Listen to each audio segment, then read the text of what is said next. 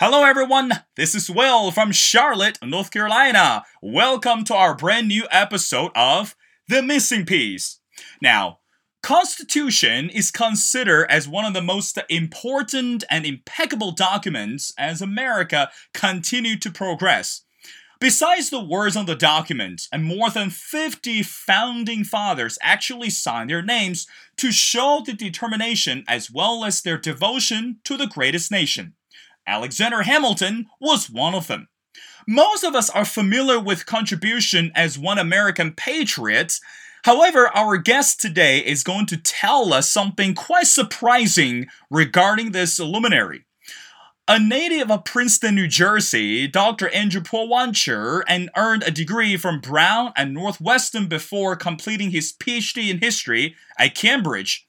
And currently he serves as the Wick Cary Associate Professor at the University of Oklahoma and from 2020 to 2020 22 and Ernest May Fellow at Harvard University. And his latest book, the Jewish World of Alexander Hamilton is coming out soon. Dr. Porwancher, welcome to my show.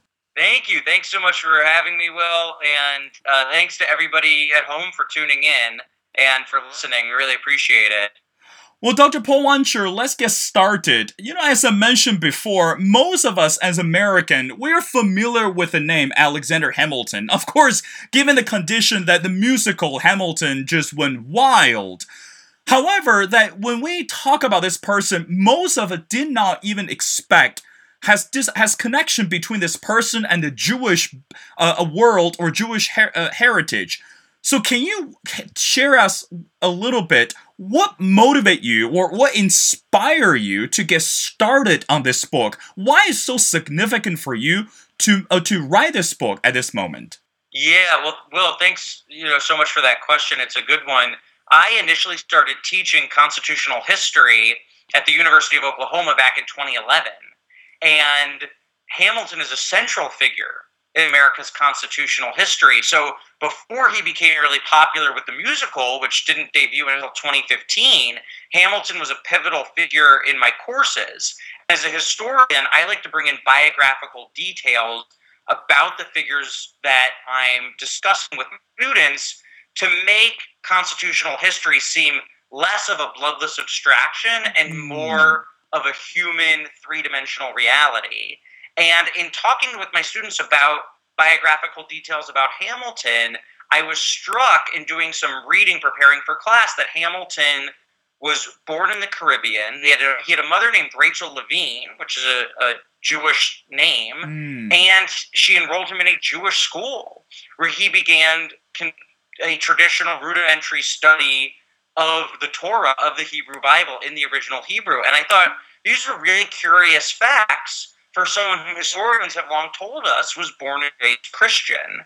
And so I received a research grant to go to the Caribbean and start digging around in the archives and testing this theory.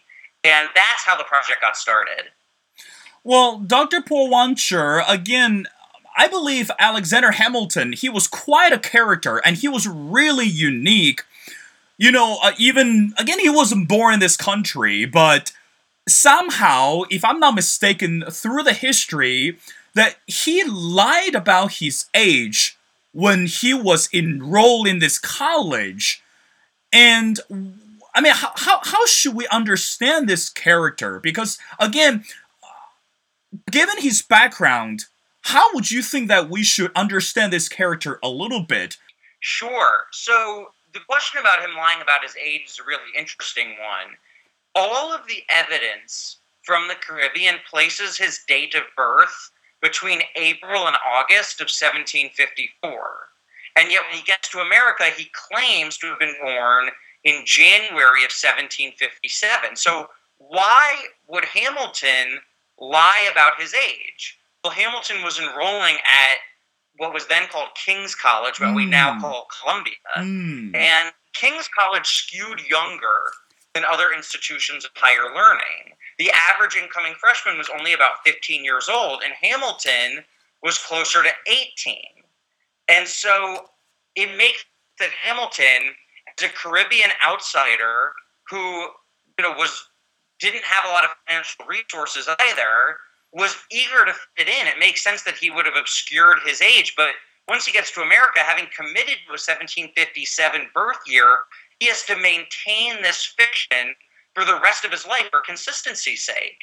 And so there are two important lessons for my purposes to glean from this anecdote. First, Hamilton was willing to obscure some foundational aspect of his Caribbean heritage. Mm. And secondly, just as importantly, he was able to get away with it without any Caribbean contemporary ever correcting him, ever outing him as actually have been born in 1754. And so his success in hiding details about his West Indian past makes it all the more plausible that Hamilton could have grown up with a Jewish identity and then was able to successfully obscure that identity in his new American life. Mm.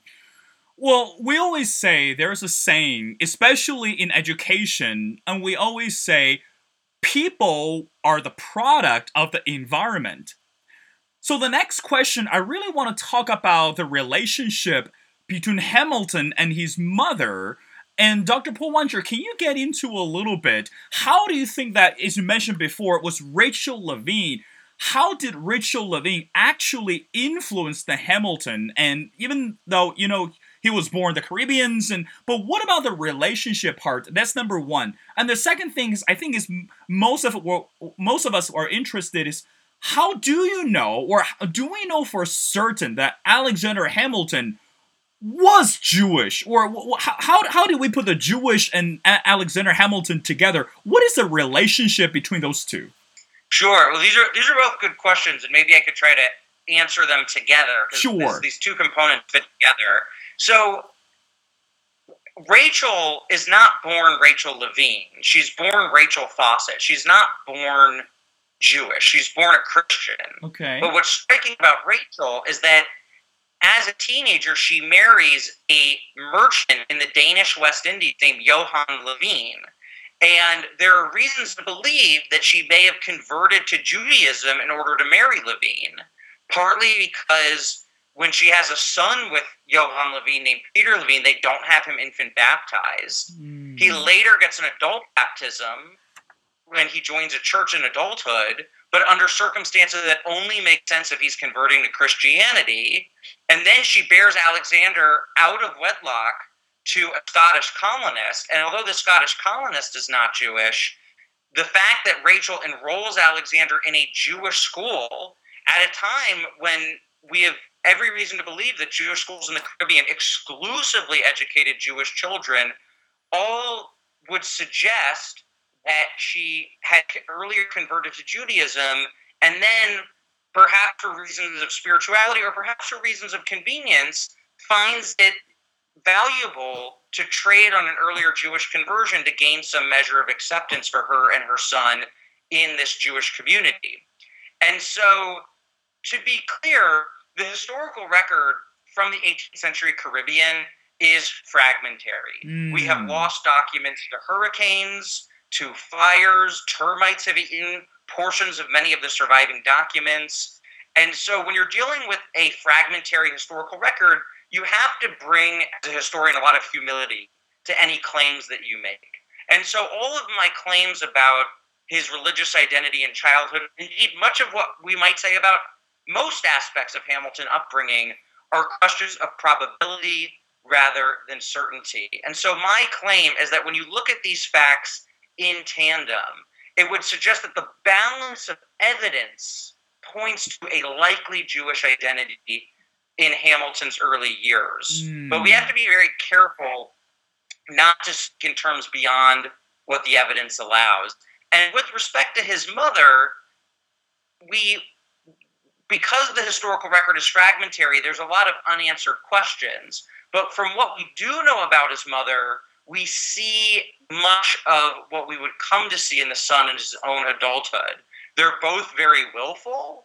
They're both willing to take risks. They're both willing to buck the opinion of others. Mm. And they both lead their lives uh, in a fashion where they're perhaps risky to the point of being hazardous.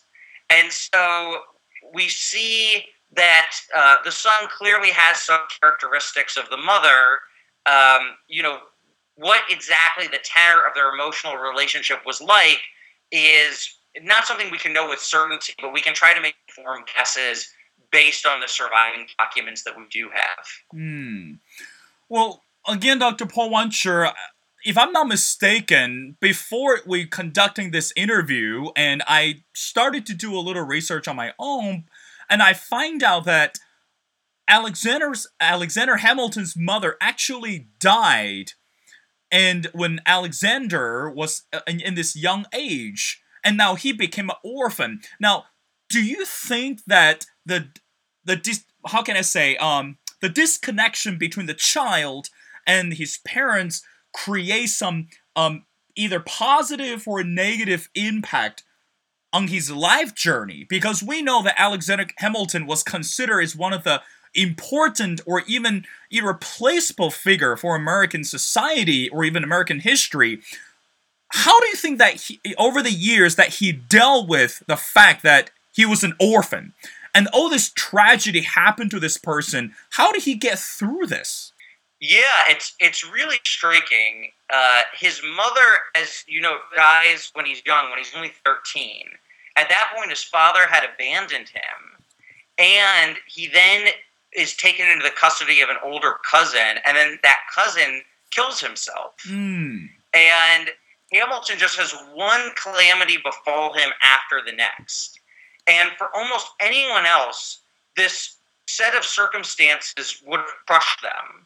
And yet, Hamilton, through sheer force of will and strength of intellect, is able to overcome the perils of destitute orphanhood to become, as you know, a major figure in the birth of the United States. It's an extraordinary story. It's a testament to his singular resilience. And so I think we can owe it in part to his tenacity, in part to his intellectual brilliance, in part to Hamilton's ability to seek out in older male figures like George Washington people who, for someone else, maybe they would have been less likely to cultivate those relationships because they had a father of their own. But Hamilton, who was bereft of parents, understood the value of finding older people who would be invested in him, um, sometimes almost as parent like figures. And so Hamilton, uh, uh, on the one hand, is able to take this tragedy and turn it into a success story. And yet, I read Hamilton's decision to step onto the dueling grounds with Aaron Burr, Mm. where Hamilton is tragically killed uh, at, at a much younger age than other founders That's right. who live into their golden years. I think that is a reflection, perhaps, of his orphanhood as well, because it seems that for Hamilton, something was always missing. No matter what he accomplished in life, despite his battlefield heroics in the Revolution, despite his extraordinary policy achievements in government, it seems that the feat of a lifetime were una- unequal to satiate this inner hunger that he had born of this tragic upbringing. And for Hamilton, perhaps he steps on dueling grounds because he has something of a death wish. Because of this emptiness that he feels from his childhood, he believes that only glory and death could provide him what all the accomplishments of a lifetime could not. Hmm. Dr. Porwancher, what about his faith? Because we know that I can say among all the founding fathers that every single one of them was dedicated to this Christianity, where was everyone was so devoted themselves to keep this Christian value for the country. But again, given this condition that based on what you just mentioned, that Rachel uh, Levine that she had this Christian background, and then um she and she was abandoned by the husband, and then had this Jewish background. But it was all this combination of multi-religious together. But I want to I want to understand is what about Alexander Hamilton? How important Christian value to him personally, and and also when he really actually in, en- enrolled in college, you know, uh, today's the Columbia University, he met all these people, including George Washington. There's a big names. Do you think that he could able to use his faith value to to really build connection with them? How significant was this Christian value or even this a, a religious uh, background. Yeah, you know the the topic of Hamilton's relationship with Christianity is a really interesting and really complicated one, and it's something I delve into in the book. Which, by the way, I hope you won't mind me mentioning. It is available for pre-order on Amazon.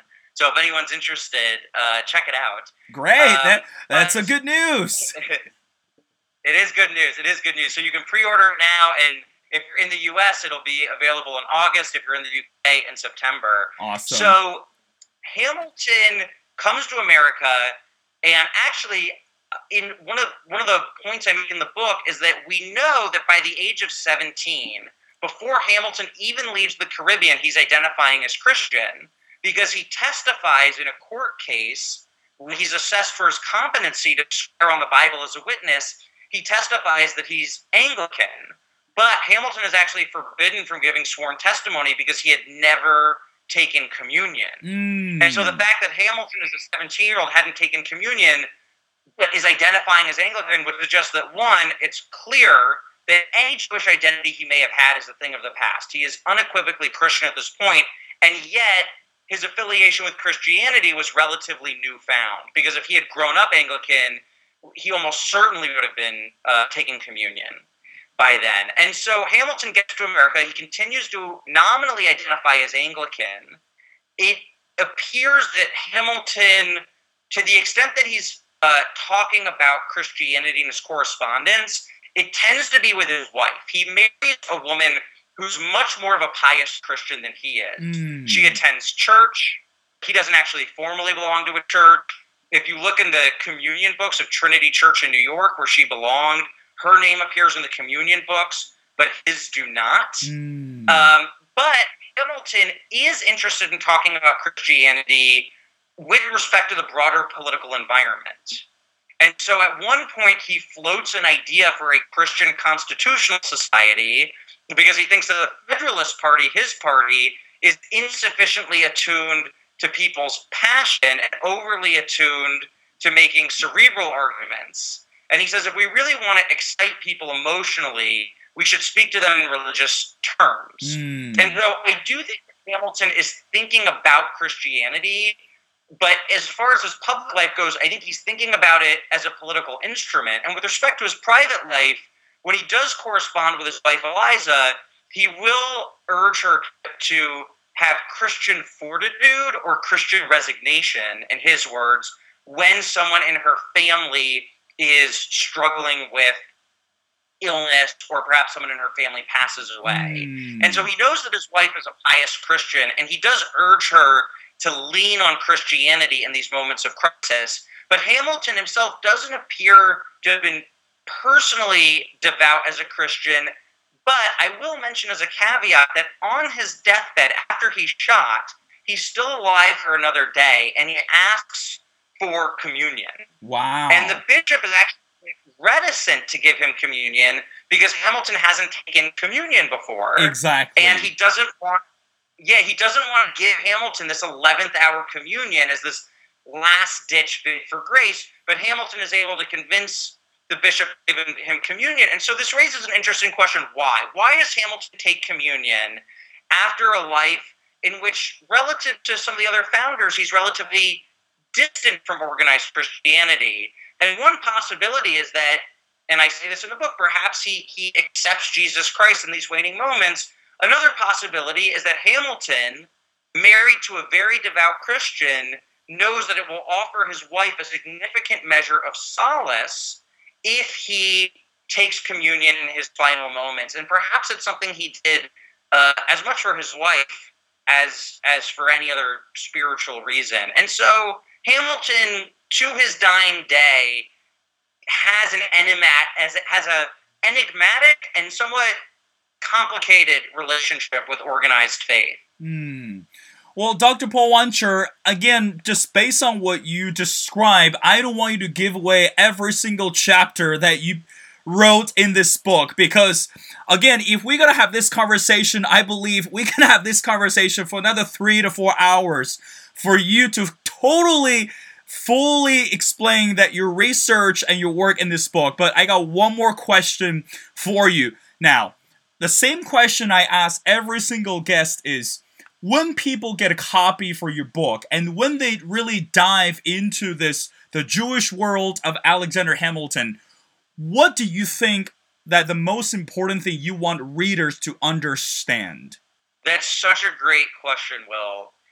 This book, in part, is about an argument concerning the likelihood of Hamilton's Jewish identity, but it is just as much, if not more so, about a relationship that Hamilton cultivates with the American Jewish community. And Hamilton, more than any other American founder, is an advocate for equality for Jews in a new American republic that is dedicated in name, but not yet quite in reality, Hmm. to the principle of equality. And I think that that story is so important, and so relevant today, because we're in a moment when the scourge of anti Semitism has resurfaced with new vigor on both sides of the Atlantic. And when neo Nazis march in the streets of Charlottesville and chant, Jews will not replace us, encoded within those words is a rendition of American history that says people like these neo Nazis, their ancestors, they came first, they founded the country, they're real Americans, and Jews are somehow outsiders, they're interlopers, they're latecomers. And the story of Hamilton's relationship with the American Jewish community and their shared fight for civic equality is an important reminder that Jews have always been a part of the American experiment Hmm. since the very dawn of the Republic. Exactly. And I hope readers, in picking up my book, are able to glean something about the import and the heritage of religious pluralism that's still relevant in America today. Wow, Dr. Andrew Porwancher, I can't put a better way than what you just said. Again, Dr. Andrew Porwancher is the author of the new book, The Jewish World of Alexander Hamilton, and right now we can actually pre-order through Amazon, and um, the American version is available in August, and the UK version available in September. Dr. Porwancher, thank you so much for spending your precious time on my show. And again, not just myself, and I hope that all the people who are watching and who are listening will be very thrilled about this new book because this is something that is going to open up a whole new conversation, hopefully, not just in America, but across the world. Thank you, Doctor. Thank you, Will. I had a blast.